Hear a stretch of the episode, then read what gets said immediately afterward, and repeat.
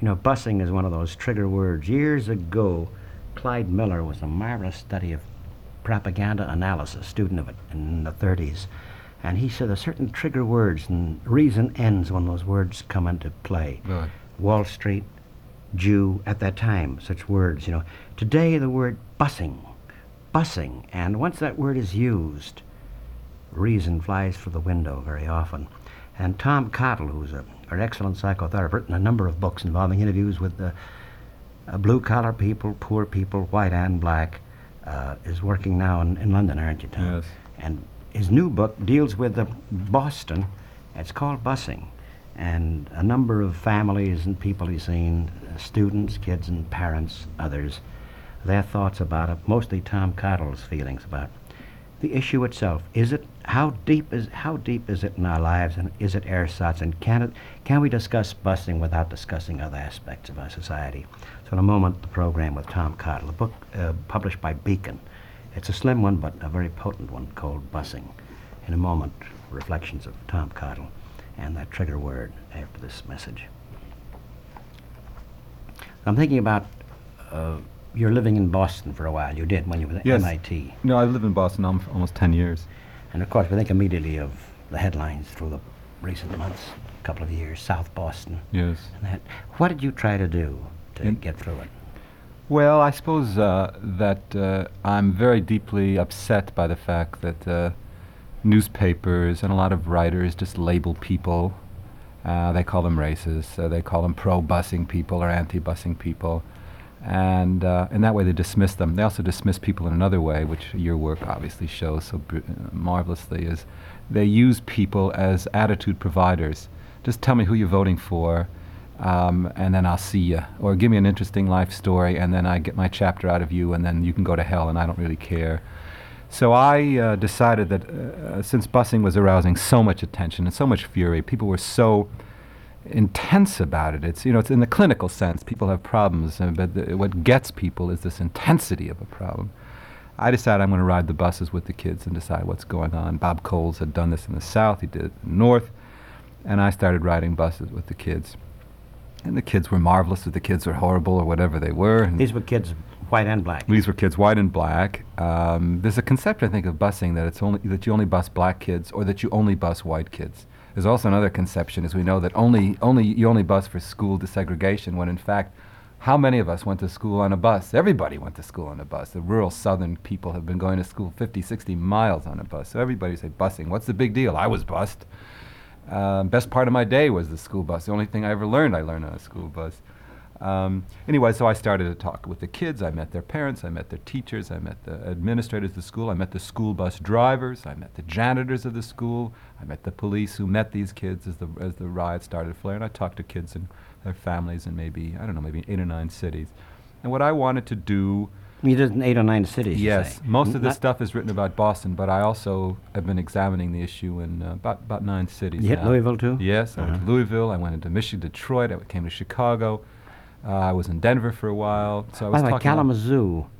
Uh, you know, I'm, I'm going to interrupt you. Kalamazoo has busing. I understand that's working very Yes, well. I think they have in Riverdale, in uh. Riverside, California, too. I remember Tom Wicker wrote an article about that. You take here's a city that's notorious for its right-wing uh, quality, and lo and behold, there you have desegregation. And, and and in the cradle of liberty, uh, as they call it in Boston, you had such terrific flares. what, in a sense, what you've done, and we'll hear about your adventures and your findings and the people you met, is you're breaking. This is a thing you and I both, of course, are taken with, possessed by this breaking of stereotype. This uh, doing away with labels, which I think is going to we'll we'll drown in labels and we'll be slaughtered by labels Yeah. smothered by labels. That's right. No, I That's agree. And uh, those of us in our profession, the social sciences and psychiatry, we are such perpetrators of labels. We actually refer to children as paranoids and schizophrenics. And here's this little child before you. Before, It's before you even, you know, in your introduction, you touch on this very thing that's driving me crazy. This, this shallow, lazy reportage that you're talking about, and that's it. Just the attitudes are almost given to us by the guys on TV or the guys who. Uh, seemingly reporters, Yeah. and they don't even know the people they're talking to or about. Well, uh, not only that, but you have, uh, as you know, with this whole movement of psychohistory, so much of it is good and so much of it is that you're actually psychoanalyzing psychoanalyzing a human being that you never met, Yeah. and he may be alive. I mean, they're psychoanalyzing now Jimmy Carter or Kissinger. Uh, I, I, it, you, you, you delve into people's lives for the grand total of 11 minutes and then proceed to, to tell us about Yeah. those people. I think, I think what's really behind it is a fundamental disinterest in those people. An editor once asked me the question, What do you find so interesting about ordinary people? And I had the, I had the wherewithal to say, I, fi- I, I- I find myself.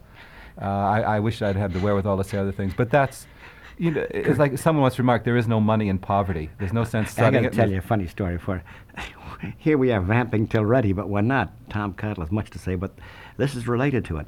Uh, when Working came out, there were various reviews. One by a New York Times daily reviewer, who said it's good. The guy writes okay. He was paying me tribute. Right? He's, he, why is he wasting his time with these people? He said, "What's so?" good? And then he used. He course some of these comments they make are awfully good. But why are you wasting time with these people? He could do a book about Rockefeller, how he founded the place, and that's a he could almost make it an architectural uh, design out of it, of the work he did. And so here again we come You're to wasting your time with Eric Nesterenko. yeah, oh yeah, or with, uh, Or with- a number of those quite Oh, remarkable God. non non celebrities. Well, I think, I think that's the issue. I mean, the issue is talk show or not. The issue is that everybody is an expert on the leading of their own lives. Yeah.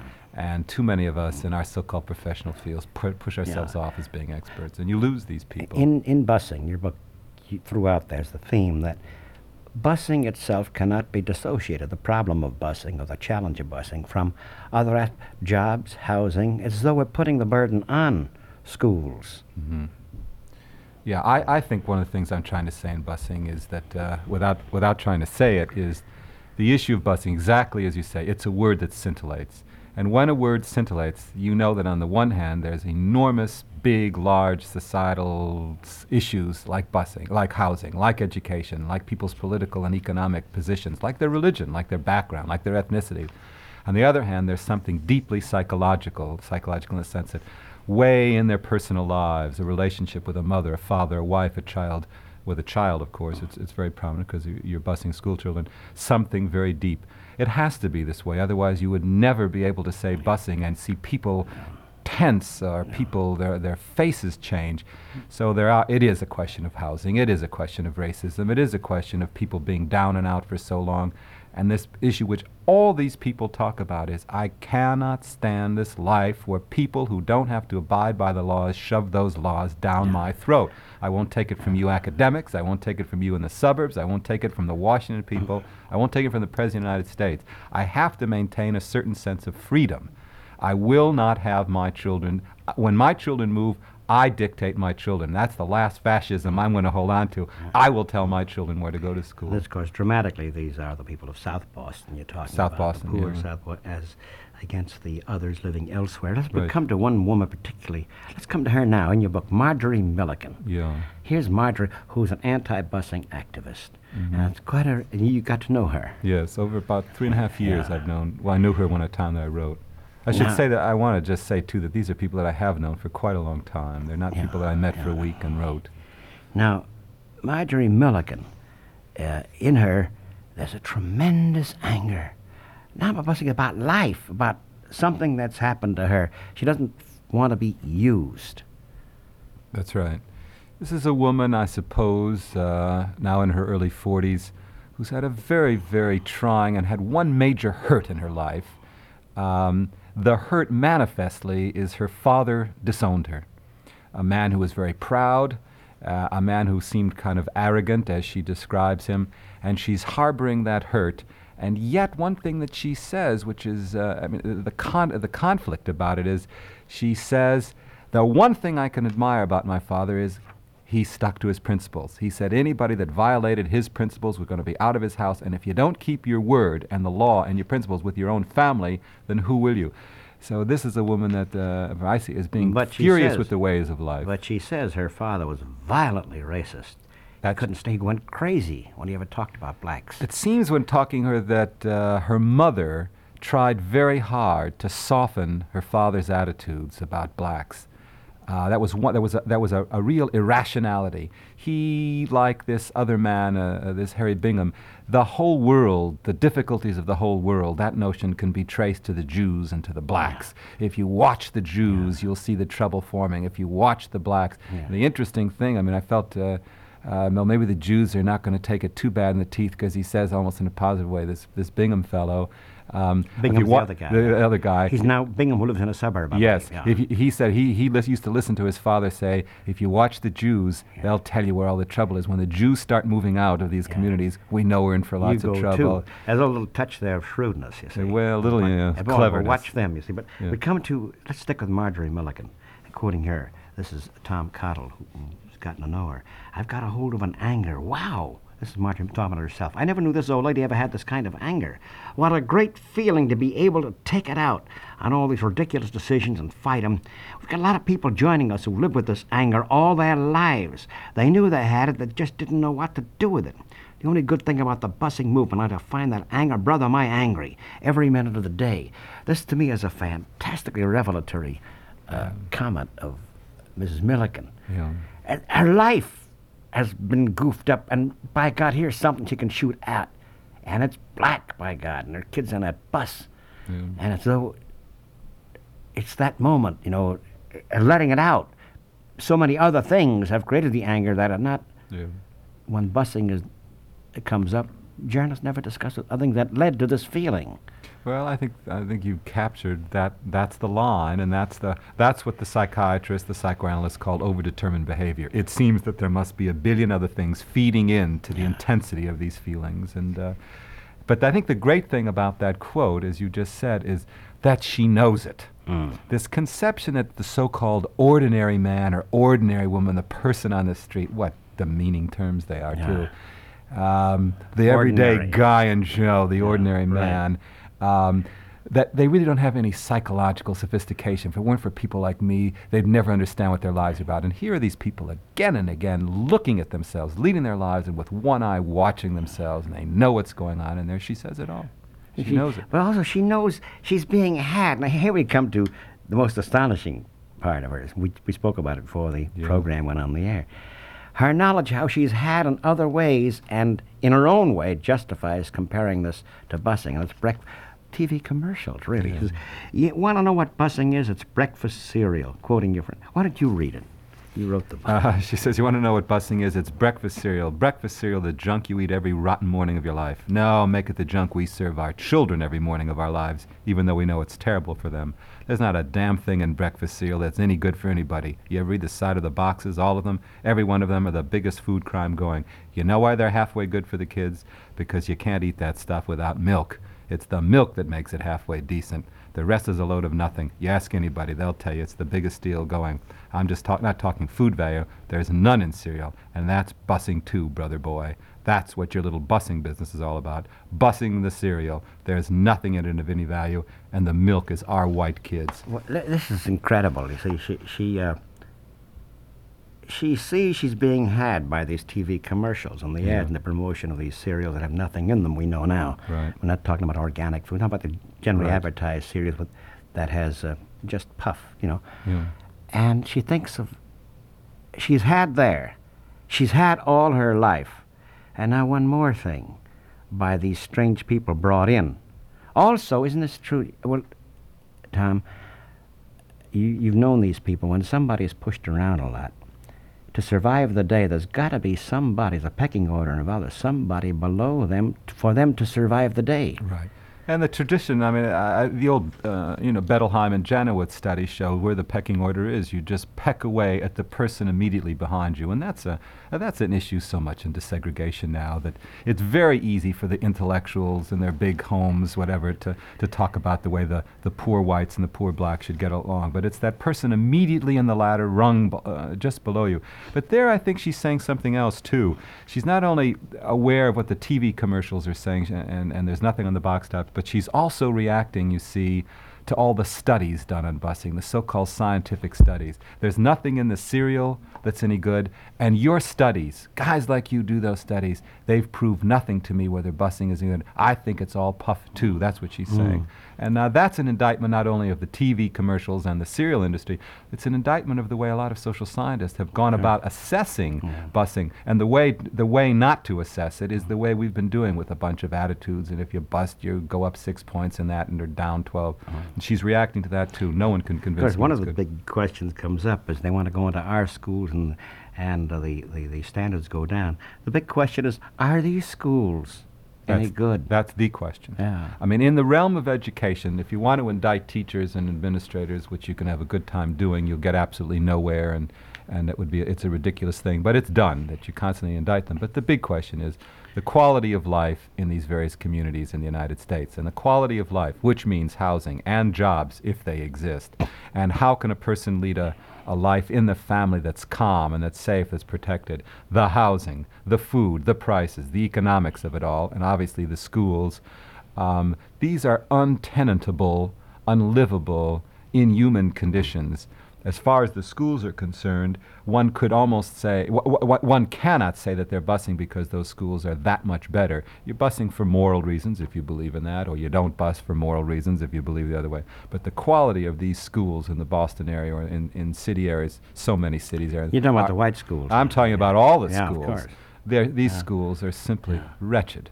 They're Well, wretched. You think Chicago's any better? Uh, no.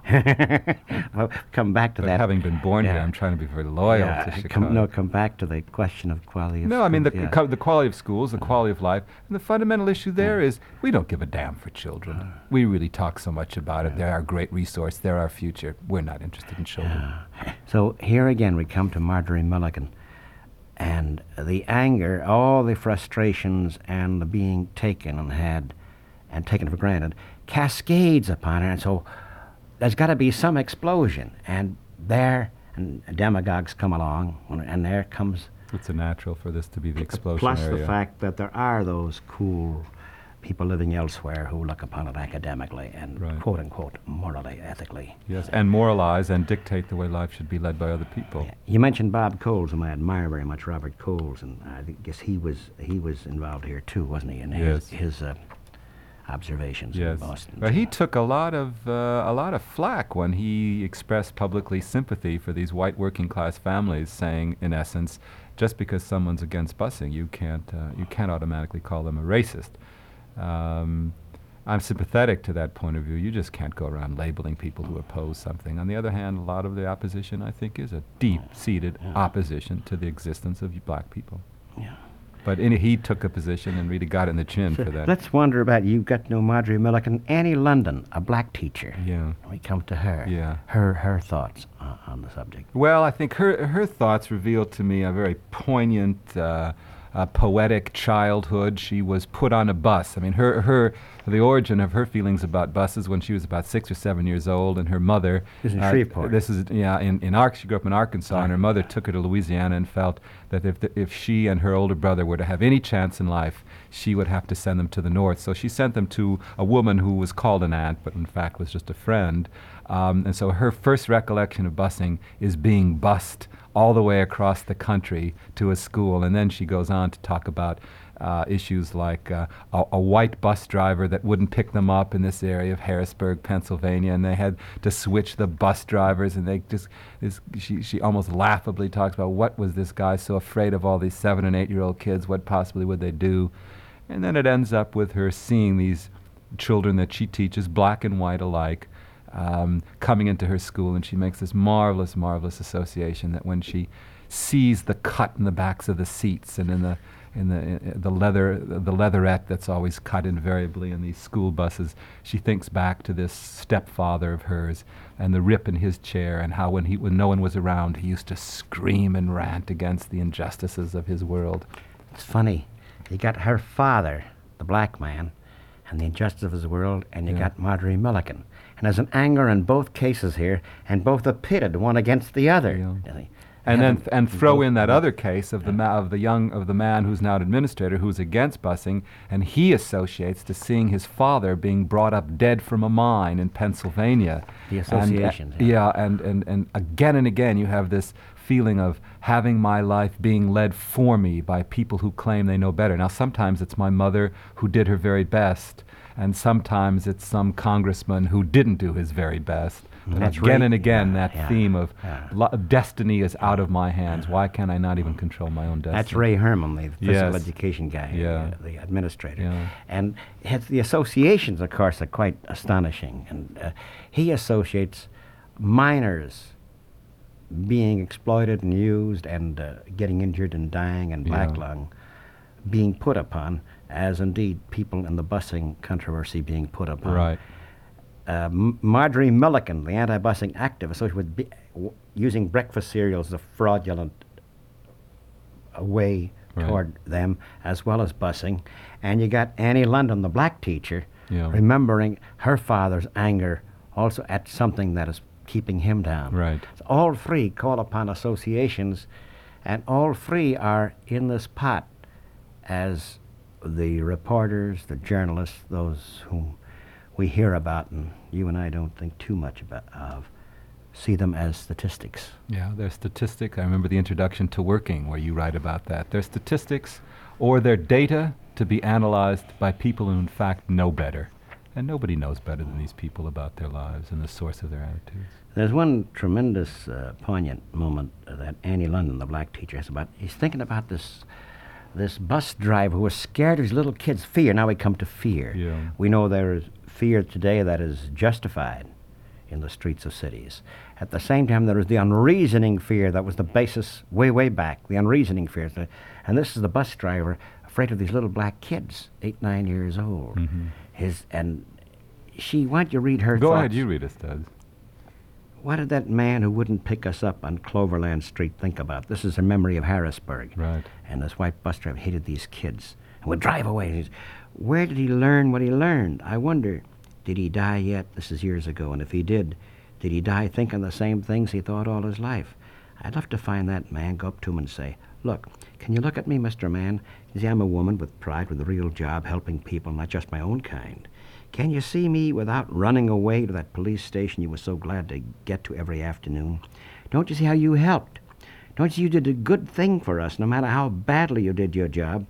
You must have done as much for me and Justy. Justy was her older brother. the older brother, as the doctor does delivering a child. And all you were was a bus driver. Nothing more complicated than that. Just a bus driver, just like I'm a teacher. You know why you did what you did? Because the law and the money system and the government, the whole country told you that's what you got to do for five mornings a week. And lo and behold, if you in your frightened way didn't do it, and that's a very moving memory. She has this compassion for this guy. She has a compassion. Uh, um, she also has her anger, which she which she softens. But there's also, you know, the confusion. Why is it this way? I don't understand it. And partly what she's saying is, uh, wasn't it enough that all these generations have gone through it? Do we have to go through the same damn thing all over again? Uh, Yeah. why why why hadn't we learned better? Why can't we just let there be a little calm, at least in this one matter? Yeah. I'm wondering, before we take a break, this is a question comes up. We have the Fair Employment Practices Act. It is enforced, it is not enforced. Nonetheless, it's there. Yeah. When it first was put forth, the New Deal, they said you cannot legislate the morality of people. Well, the fact is, it was enforced, for better or worse. Hmm. Now, would busing have been a non-issue, not been all, had there been actually observance of the law from the top down? I refer to Nixon, pre-Nixon too. For that matter, had Eisenhower, Nick von Hoffman asked this question, and others do. Uh, Garry Wills, had Eisenhower led that kid into like Little Rock School by the hand, would not the whole tenor of things have been altered? We assume, of course, jobs and housing Yeah. would also. I think I think it would have made a great deal of difference. I think I think for example, for the people in South Boston and Hyde Park, those areas, they know darn well that there are people in high places that agree with them. They went they appealed to Ford, and Ford let them know that he really is sympathetic to them. Um, they appealed to Ted Kennedy, and Ted Kennedy let him know that he is absolutely Yeah. not sympathetic to them. But they know that uh, they have a lot of uh, Yeah. parts of the culture which support them, and the parts of the culture are very powerful. And they're saying, if there's any way we could support you, we would, because we wouldn't do it ourselves. And in fact, they lead their lives, these rich people in the country, not agreeing with that law and making sure they send their kids to private schools, which are fundamentally Yes, segregated. Yes. Again, we come to the that deep, deep anger that has been so inchoate that it's now being articulated in strange and sometimes destructive ways. Yeah. Have it, you know. We really come to more of the people and also uh, Tom Cottle's own reflections too throughout. We come to uh, the black janitor whom you got to know, and this guy Harry Bingham, and the most dramatic of all in a way, this couple that had a fight and a divorce. This white couple, because of the wife and husband, and the battle. He anti, she pro. Come to this in a moment. The book is Bussing. It's a slim book, but it's a very revealing one, and a moving one too, by Tom Cottle, Thomas J. Cottle, Beacon, the publishers. We'll resume the conversation in a moment after this message. So, Tom, and you say you, you came, how did you choose the people? You came to live, to know these people for several years. Now, that's a hard question. Uh, you, you, you meet a lot of people. I now have about 350 families who I'm seeing on a fairly regular basis in Boston. And um, in this particular book, I'm obviously having to pick people, wanting to pick people who, in a sense, represent different parts of the spectrum. Um, I guess it comes down to a very subjective choice that you hit it off with this family. You feel they trust you enough to speak with them and that they allow you to know a little bit about their lives. And in, in each of these uh, in each of these books that uh, that I do, I'm sure you do it. You, you could almost include anybody, but some of these lives just move you a bit more. Um, they they they teach you a little bit more. They enlighten you a little bit more, and it's uh, it's almost like picking the woman you're going to Yeah. marry. There's some chemistry, and you feel well. I want to stay with you a bit more. And they also know, in your case, that, uh, or they came to know, Yeah. that you were not using them as a statistic, you know, that you were interested in what they, as I try to communicate that to them. Flesh and blood people, Yes, and I also let them know exactly what I've written, and. I show it to them, and they can delete things if they. says there's the janitor. There's the elderly black janitor of a school, Mhm. uh, Henry Mason, Willie Christmas. He's Right. Uh, he's a very touching man. I mean, he, he starts off uh, that uh, the whole piece with him starts off with here's a human being who, by one quirk of fate or another, lives with a name that in fact is not his name. Uh, that poignant story. Here's a man named Henry. Well, I've called him Henry George Macon. I've changed his name, but a nice, reputable name like that. And he's shining shoes in Grand Central Station, and a and a white man uh, refers to him as Willie. And uh, the, a fellow having his shoes shine next to him says, "How do you know his name is Willie?" He says, "Well, they're all named Willie. Isn't that true, Willie?" And by God, Pullman Porter's years ago were called George. George. Yeah. Well, and and so here he is, and uh, here is another man who had a long and deep experience with his parents. He left school. His mother chastised him for leaving schools. He was afraid to go to school. He didn't like school, and made a promise to himself he'd someday be working in a school. Lo and behold, if he has been working this one school almost 35 years as a janitor, and he says he's seen while he's not being seen at the same time. And something that's also a, a humor here, as a, a whimsy here. He says he always knew someday he'd work in a school. And we- Yeah. well, I have a friend, had a friend, Big Bill Broonzy, the blues Oh, singer. sure. And Big Bill said, When you're white, it's all right. When you're no, black, but also about black, right? school. You see, he where when he worked for this guy in, Ar- in in Arkansas, outside Little Rock, and before that in Scott, Mississippi, this one guy sent his children, boys and girls, to college. And some days says he's got to go to college, and he did. He became the janitor at Iowa State University. he did. He was the only. Big Bill was the only janitor who was every Friday night was invited to the house of the president of the college to meet various guys because Bill was known. Particularly foreign visitors heard of Big Bill Broonzy, and he was the janitor on the campus. He's I finally made, Made college. college. I went to college, and so your friend uh, Henry Macon. He's never been invited into anybody's no, home. But he says his job. He's known as a fixture. Yeah. But his thoughts, his thoughts about busing. He say he, says apropos of that he says I always thought a fixture was a chandelier. Yeah. He's, he has thoughts about busing in Uh, his he way. sure does. What's he say? This busing's a winner and a loser. The black man, see, he got to say thing. He's got to say he stands for busing. If he say I don't want busing, he got every white man in the country and a whole lot of them from outside the country coming to his home to shake his hand. That's what they would call an honest nigger. He knows the truth, they say, 'cause he knows his place. So the black man, he got to say is for busing, bringing all the buses they can. Now he knows too they're going to get a lot of good things coming from busing. That's got to happen. Right off, his children are going to be in a better school building. This may or may not be the case. Yeah. Uh, probably be reading better books, having better teachers. He's going to learn from these white kids.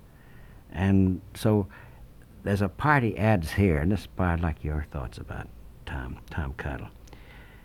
What he don't know he's learning another lesson with busing, which is every time he needs or wants the best thing, he's got to go where the white folks live. Now, that means white folks not only has it better than black folks, it means white folks is better than black folks. Yeah. Well, I think this is a most profound sentiment. And I think it's uh, the profound area is, uh, is first that there's a conception that he wants to make sure that I know, namely that all black people do not agree on the busing issue. The conception is if you're white, you're against it, if you're black, you're for it. And there are obviously great variances of thought among black communities and among white communities, and as we- we'll talk about later, within a family, within a single family itself. So he's saying that. I think he, uh, Annie London says that same thing. That there's this great lesson in the in the, uh, to be learned in the, in the actual busing operation. And I think what this man, Henry George Macon or Willie Christmas, is telling me there is that um, the busing is the manifest issue, and beneath it, behind it, are all these other lessons that these children are learning. And one of the things they're learning is even if they are being bused, and as, as he says, into these white areas, they're learning that they are inferior people. And it's not until the schools are really great all over and society is really equitable will people have to, will, pe- will people be able to give up this notion that you're better than I am, you have the resources. Because also deprived here are these poor uh, white kids. That that is his lower uh, lower income, cla- not lower class. I was like lower income, uh, working class white kids who are deprived and think, hey, my life was rotten, but I'm better than this black kid down below. And that's right. Well, you know, you have a lot of white uh, white children now that are. I mean, the, the ironies of this are endless. Who are saying, "I'm not as good as those black children because those black children were chosen from this school to be bused, which means they're better." So on one hand, they're. Yeah. saying, "I'm opposed Yeah, to it. I don't want them." yeah. But on the other hand, why were those black kids chosen? That Yeah. somebody must see that they have some academic potential Yeah. which they feel I don't Yeah. have. We'll come to a couple of the uh, kids at the end. A white kid named Cassie McDonough and a, Yeah. a black kid named Claudel uh, Dearborn. Yeah. We'll come to them later. But there's something else here. Uh, that's just could be busing. Would busing have been needed altogether? You know, had housing and jobs been on a on a, a basis uh, fitting a democratic If, society? if we had a democratic society, Yeah, truly, yeah. there would be nobody going hungry. We could do away with all the food stamps. Yeah, that's true too. But uh, sure, if it was an equitable society, we, we could just just use school buses for what they're for, for transporting. But again. I guess one of the keys to the to the explosiveness of this thing and the ersatz quality, the crazy, surreal quality, is that people speak of busing without reference to jobs and housing. yeah, And that's the aspect of it. jobs and housing and and other all Yeah. kinds of differentiations Yeah. society. But sure. uh, Willie Christmas or Yeah. uh, Macon, the Henry Macon, the, the black janitor of the school, says everybody here, he got, everybody's got to learn to read and write and do mathematics. Everybody's got to learn to live with people different from them. You may not like it, but that's the way it is. Same is true with desegregating all these schools. Going a little hard, it's going to be a little hard at first. You just can't put two animals, lonely, frightened, been raised not to like it in a little room and not expect some smoke. But he says, white folks don't like this busing. Fine, then we'll make a real deal. Since you guys got all the power, well, of course, Marjorie Milliken doesn't have any power at all. But he, I guess he means the people Sure. on top. Since you guys got all the power, we guys got none of it. If you, you stop the buses from rolling, fix our schools up so they end up as good as your schools. Well, of course, the obvious answer is fix both schools up. Yeah. And Once these buses stop rolling, they're going to forget black schools, black housing, black folk. They forgot about us the last 300 years. This, of course, had been the case, you know, for years and years and years. And now I guess, well, you, I'm telling you. Well, no, hmm. I second that. It's uh, I mean, you know, when you when you hear a man like this speak, uh, it's uh, it's a very upsetting thing because he he brings so much wisdom, he brings so much knowledge, and then there are those people that would say, well, he, he's not formally educated and he doesn't really know, and it's just a subjective perception. And yet, uh, it seems to me that he talks about the real economic and political nature of the whole yes. thing. It's I don't know uh, when he you know he says you bring them into school, you have a better deal for them. I think to a great extent he probably is right because the monies go into these desegregated schools in a way that they're not. But uh, I mean these issues become so complicated, no one can get a sense of them anymore. So you ran into a man named Harry Bingham. Oh boy, did I! Who's this- Harry Bingham? Harry Bingham is a fellow that grew up in the, practically the, the literal geographical center of Boston. Watched his father absolutely die, practically, from uh, his anger at the changing of the communities. They lived in a nice white community. Lo and behold, after 20 years, black people were moving in. Harry Bingham's father said, Watch the Jews. When they start moving Yeah. out, you'll know that the community's going to hell. They moved to the suburbs. The father never saw the suburban life that this Harry Bingham wanted. And now he sits in the suburbs, uh, lamenting the fact that cities are going to hell and glad that he's out of it. And at the end, he talks about uh, he's an insurance salesman now. He talks about uh, one of his clients, a Polish family in another area of Boston, where the man tells him, uh, "Can you believe that black people would really want on-the-job training? Where where did we get that? Where did we get that?" And I guess he sort of has this feeling of getting something for nothing. No one is entitled to getting something for nothing. That's a theme that comes up. This Yeah. anger at blacks for a million reasons, but then they throw this business, well, we were slaves.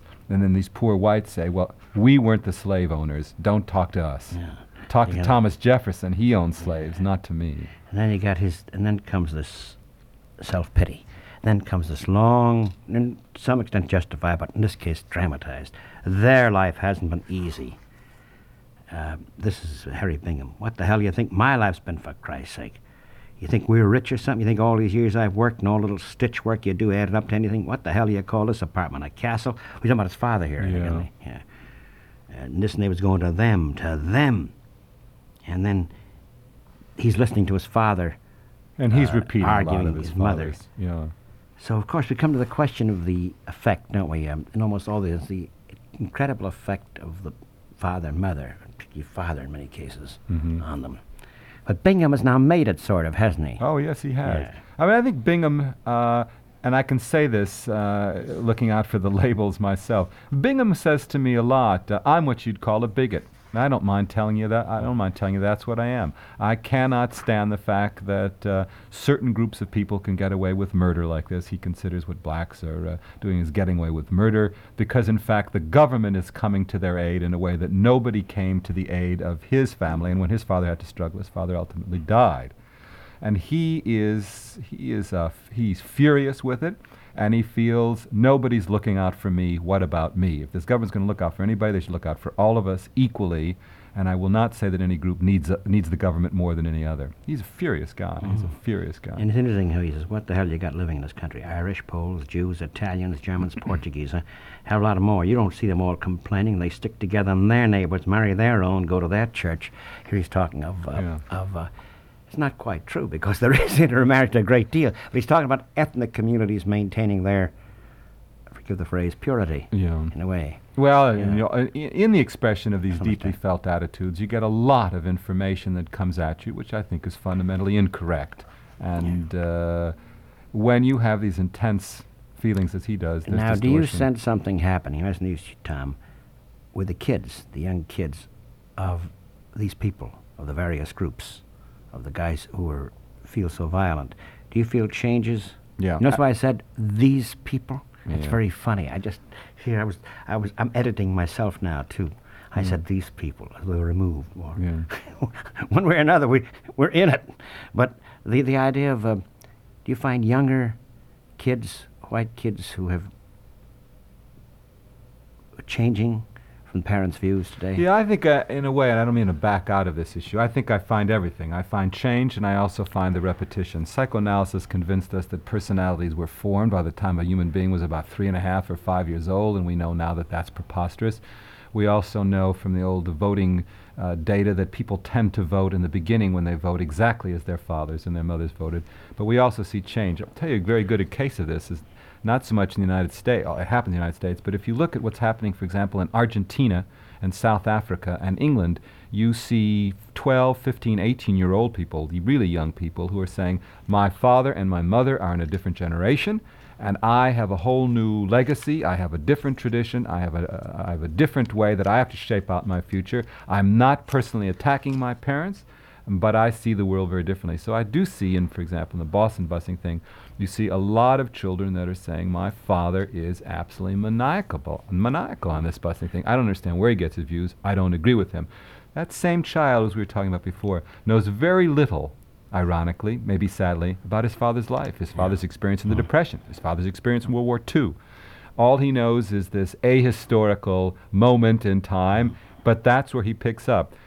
I can't say really that I'm totally, totally uh, comfortable and hopeful because the young people have the attitudes and the older ones don't. I mean, I, here's Henry George Macon in the twilight of his life with the most profound Yeah. political sophistication. A lot of 20-year-old people that scare the hell out of me when they talk of fascism, or that you, you, you, you know, you hear some people saying, "Well, Harvard University is just a prison. It's just another prison." Well, it isn't just another prison.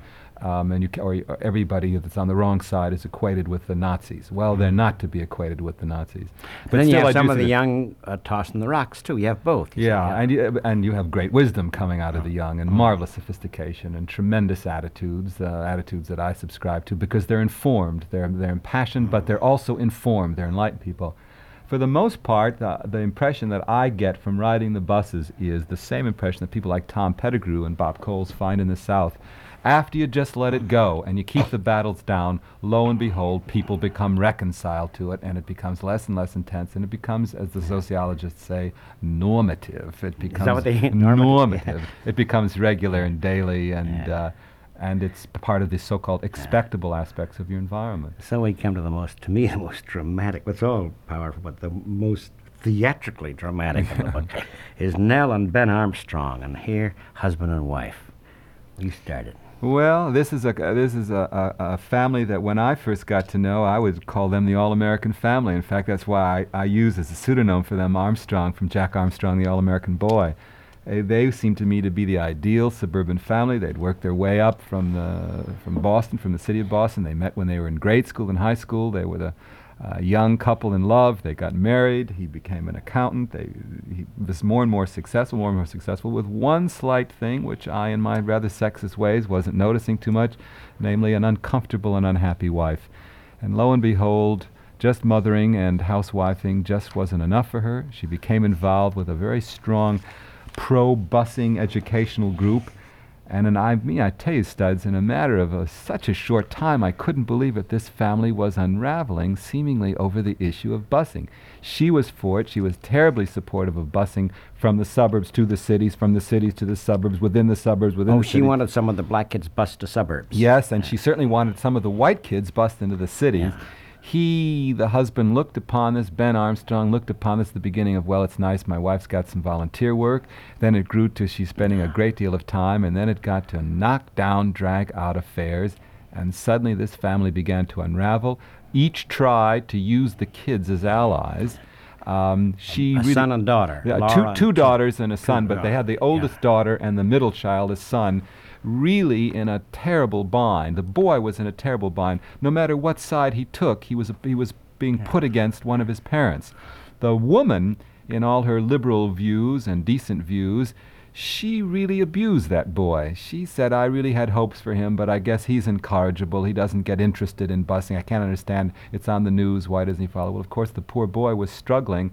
He, he anticipated the struggles of his parents. He anticipated the separation, and therefore he couldn't take a side because he saw the family coming apart. The daughter is with her. The kid's away, because the older daughter. the older daughter yeah. at college We was come to her though. proud Cindy of said her. something happened to her.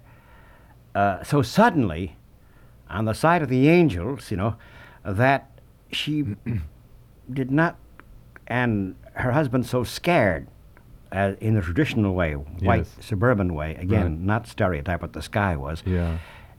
Hating what's happening. she didn't give an inch to this guy, nor did he to her. No. So now his his machismo is involved here too. Oh, he, he saw his whole life falling apart. I mean, he saw himself as being married to a nigger lover, uh, which is what he said to me at one point.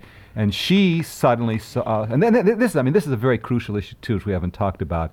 Busing raises the same issue as divorce um, for many families because when your parents get divorced, it's thrown upon you to reconceptualize your entire life.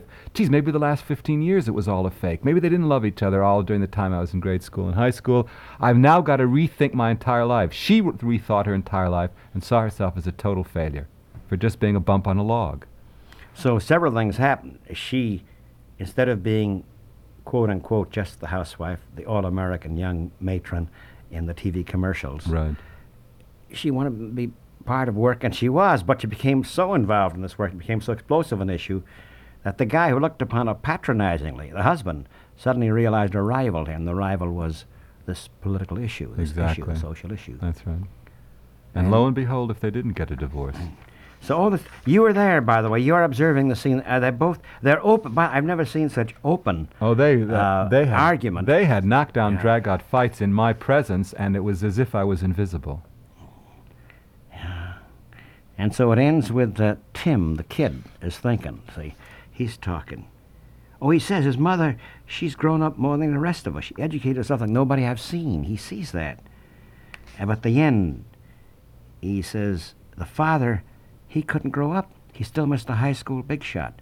He hasn't changed. This is Tim. Yes. He hasn't changed in 25 years. His friends don't agree with him. He goes out, finds another group of friends who will. Worst of all, he's a bigot.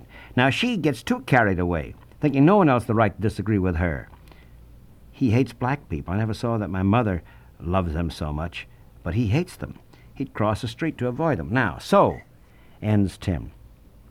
I guess they got what they wanted. This is after the divorce. Yeah. Otherwise, they wouldn't be where they are now. She's working for busing. He's probably running around looking for girls my age. Isn't life wonderful? She's wrong, you know, if she thinks poor black families are the only ones in this country with problems.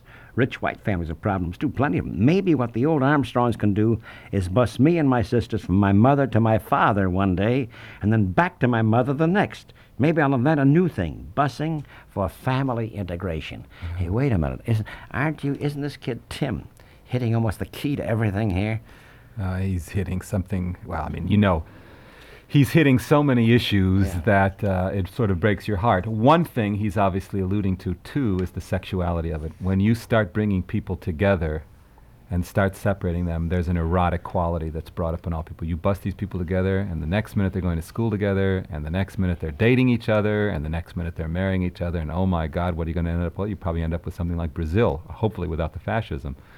Um, he's just touching upon all the issues there, and of course he's deeply, deeply, deeply hurt. He's furious with both his parents, and and there again, that's the ersatz issue of it. He's saying busing. What has busing got to do with it? It's this rechurning up of Yes. all the stuff, all the stuff of, and stuffing of your life. As though busing became the, um, the, the, the purge, you know, the, the, the, the, the uh, milk of magnesia or something, or whatever it is to make you throw up. Uh, uh, that or a milk bath. Milk bath. the mikvah. That's funny though.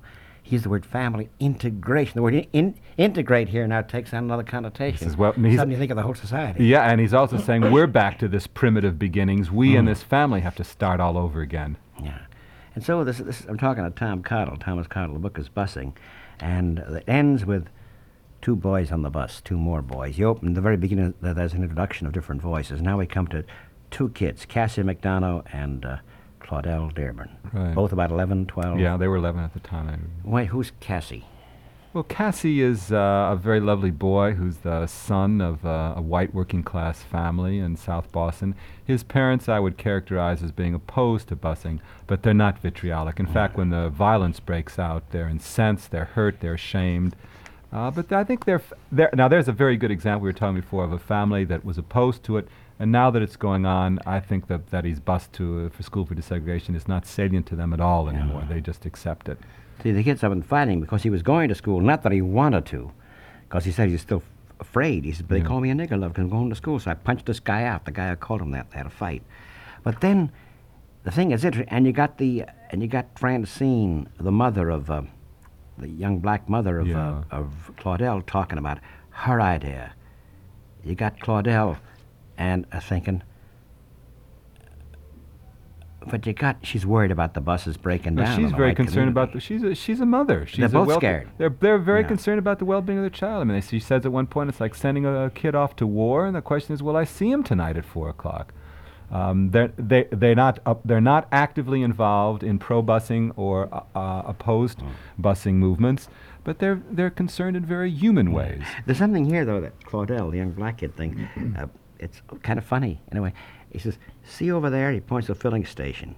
Now, that's where the kids from here are going to meet on school mornings. Parents drop us off there, and they got another group of people going to walk us to the bus and ride with us. That's our protection. White folks going to do it, too. Makes you think you're a famous person. when I was a kid, my dad took me to this theater somewhere, and I, and uh, someone, I think it was Martin Luther King, came in. This man walked in with a whole lot of people walking around him, protecting him. Like now they're doing it to us.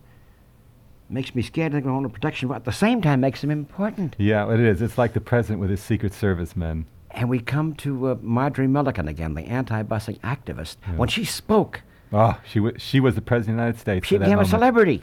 Yeah. See, see, you have something else happening here. To people whose lives are seemingly uneventful, in the midst of this issue, hey, people are looking at me. Well, the cause célèbre, the so-called Yeah. cause célèbre, makes celebrities out of Yes. people. I would say, apropos of that, just associating to it, it's a tragedy in this country that uh, who, who we produce as celebrities, that we turn heroes out of the most outrageous, wretched human beings. Elizabeth Taylor gets married for the seventh time, or uh, just as I wrote recently, just because she's been married seven times as often as I have, it doesn't make her any expert or special. But outrageous acts make people celebrities, and sometimes it's fun for the kids to do it. And of course, also he's saying there, it's exciting to be the celebrity, but it's also terrifying because he knows that Martin Luther King, Yes. with all the protection, Yes. was shot.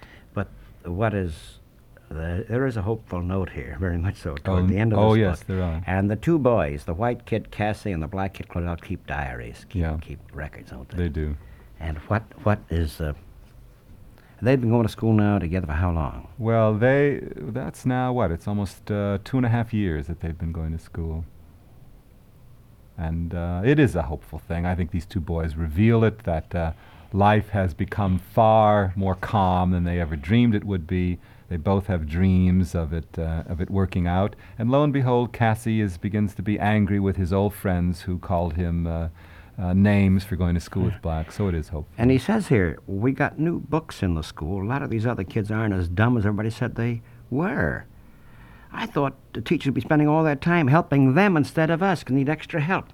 That's what I heard. They're, they're as smart as us. In fact, two of the girls are smarter than any of us. One of them, this big fat girl, she's smarter than anybody put together. I could really respect her because she's smart.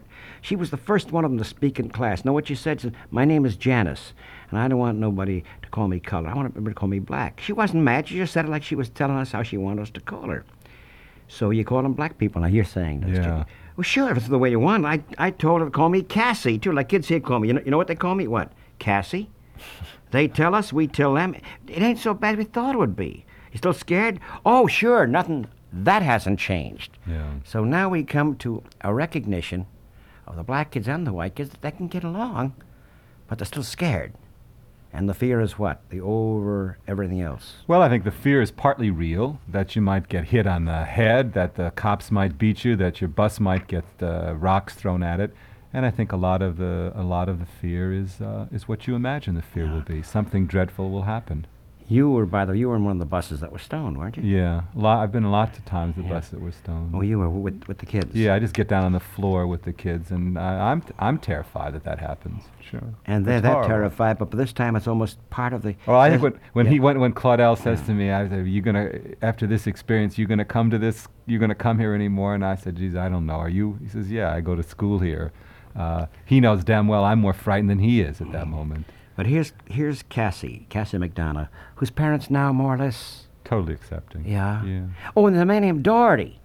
There's a guy, there's a man named John Doherty taking his white and black kids to a movie. Oh yeah. That's the white. That's the white father. Uh, and his son wanted Claudel to, Yeah. to go to the movie and called up just like any parent would, and everything was fine. So something is happening there, you see.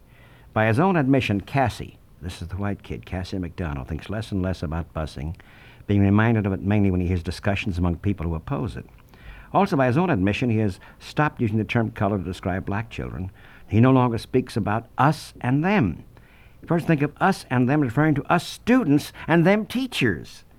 But the feeling of being scared has not wholly subsided. And you got to end by reading The Dream. Perhaps end the- reading Claudel's Dream of the School. Well, he had this dream that he told me about, and um, I say certainly the boys are not pessimistic, if not genuinely hopeful. They are at least hoping. Cassie has spoken several times of a wish that his school would be awarded a prize for the best school in Massachusetts.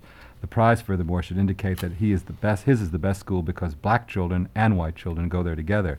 And a short time ago, Claudel De- Dearborn dreamed that his school was given an award by the President of the United States. In the presentation of the award, the President said that Claudel's school was the best school in the whole world, and that Claudel and his friends were the best students and the bravest students in the world. And Claudel and a white boy, whose name he didn't know, received the award from his school.